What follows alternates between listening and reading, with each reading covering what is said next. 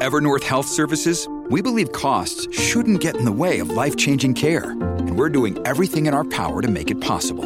Behavioral health solutions that also keep your projections at their best? It's possible. Pharmacy benefits that benefit your bottom line? It's possible.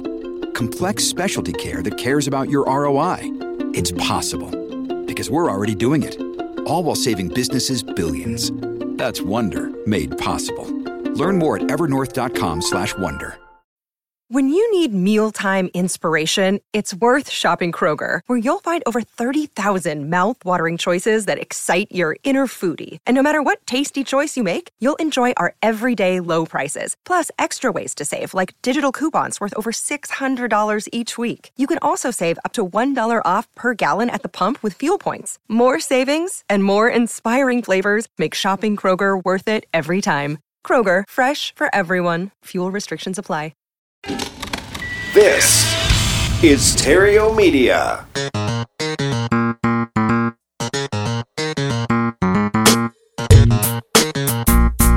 Success in real estate has nothing to do with shiny objects. It has everything to do with mastering the basics. The three pillars of real estate investing attract, convert, exit. Matt Theriault has been helping real estate investors do just that for more than a decade now. If you want to make money in real estate, keep listening. If you want it faster, visit reiace.com.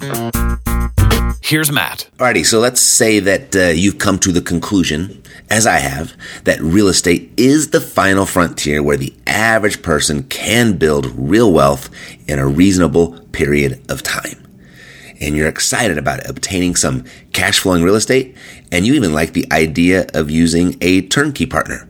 Let's say all of this fits your situation right now, but you know, maybe you're a little stuck in the sense that you don't have the money to pick up this first or maybe this next property, or more likely you don't think you have the money. So where do you find the money? Well, there are many places to look, but at the moment, let's just focus on one of those places. The equity. The equity that's already inside your house or maybe in other properties you own. Now, before you get all excited, whether it's a positive excitement in the sense that you didn't think of accessing that, or maybe a negative excitement in the sense that, uh, no way, Jose, am I going to do that? I'm trying to pay my house off. That money is staying put. I want you to consider an alternative way of thinking about it. You see, I'm in the mindset that my money should not get to retire before I do. And that's precisely what home equity is. It's literally retired money. It's no longer working for you anymore. But you still get up every day and you go to work for it, don't you? Yes. Me, I'm not okay with that. I'm going to retire before my money does. That's the decision I've made, and my money will support me in retirement. I'm not on the face of this earth to support my money. My money is here to support me. Now, the idea of tapping into the equity of your primary residence is a topic that can generate a lot of confusion and even anger in some regards. And I'm not saying the strategy is right for everyone, but the only way to know for sure whether tapping into home equity is going to be right for you or not is just to do the math. There's no room for emotions in investing. There's no room for feelings. It's just math, so focus on the math. You know, I spend a lot of time trying to instill the notion into people that debt freedom and financial freedom are two different things. You know, a lot of people they collapse those two, but but the truth is that being debt free does not mean you are financially free. No one ever retired on debt freedom alone. Placing so much focus on attacking your debt without building streams of income, it's kind of like a, a, football team trying to win a game through defense alone. It's like focusing more on, you know, saving a nickel than making a buck. If you're going to win the game, you've got to score points. You need offense for a complete game plan. And there's nothing wrong with being debt free, by the way. I'm not against it by any means, but it's just not enough. It's not going to get you to where you want to go. And people place so much uh, focus on that and it's a main priority for so many, it's not going to be enough. And by working on eliminating debt or staying debt free, you're really significantly prolonging your travels to financial freedom. You know, being debt free is not going to get you to where you want to go in the time that you want to get there. There's still work to be done, and that work does not consist of eliminating debt. Not yet. Of course, you can eliminate debt. I just suggest not doing it first. So here's what I mean.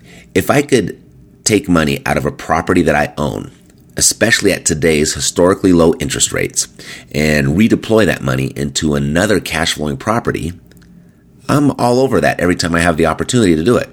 And this can be done by refinancing any of your properties that are carrying a mortgage, including your primary residence, and taking cash out. You know, depending on what interest rate you're refinancing out of, it is completely possible that your new personal home mortgage payment may stay about the same as it was before, or maybe even drop a little bit. And there alone, right there alone, you would be in a better position with regard to your monthly income to expense ratio. But there alone, you wouldn't be. You see, you'd also have the money to purchase and own a new income property via the cash that you refinanced out. And even if this refi did raise your monthly mortgage payment a little bit, the new income property would cover it and then some. See, you unretired the money that you had in your property and you put it back to work. You put your money back out on the streets and now it's working for you. It has improved your situation by acquiring another asset. By acquiring another asset that one covers any debt that you may have experienced via the refinance. Two, by depositing additional cash into your bank account each and every month. And three, the tenant is paying off that new asset for you. Now, if that's not having your cake and eating it too, I don't know what is. But maybe the math isn't quite this perfect in your situation. I understand. And just one move like this might not be checkmate on being financially free. But if using home equity to acquire this first property breaks a, a mental logjam for you, if it gets you in the game, if it increases your monthly income, even if only by a little, and begins a snowball effect, helping you to acquire more and more assets, more and more properties, then it may be something to seriously consider. And once those streams of cash flow are established, by all means, you then may want to redirect them back to pay off that debt. I mean, think about it. That cash you borrowed out can be paid back, and that debt will end. But your cash flow from the new property that you acquired, that's going to go on forever. It's a move that's responsible for many of my clients' success, and it's this strategy that keeps my own personal portfolio growing. So as you look for ways to start on that path to financial freedom, this is a strategy that you may want to consider as well. That's it for now. God bless. To your success, I'm Matt Theriault, living the dream. Yeah, yeah, we got the cash flow. Huh. Yeah, yeah, we got the cash flow. Yeah, yeah, we got the cash flow. You didn't know, homeboy, we got the cash flow.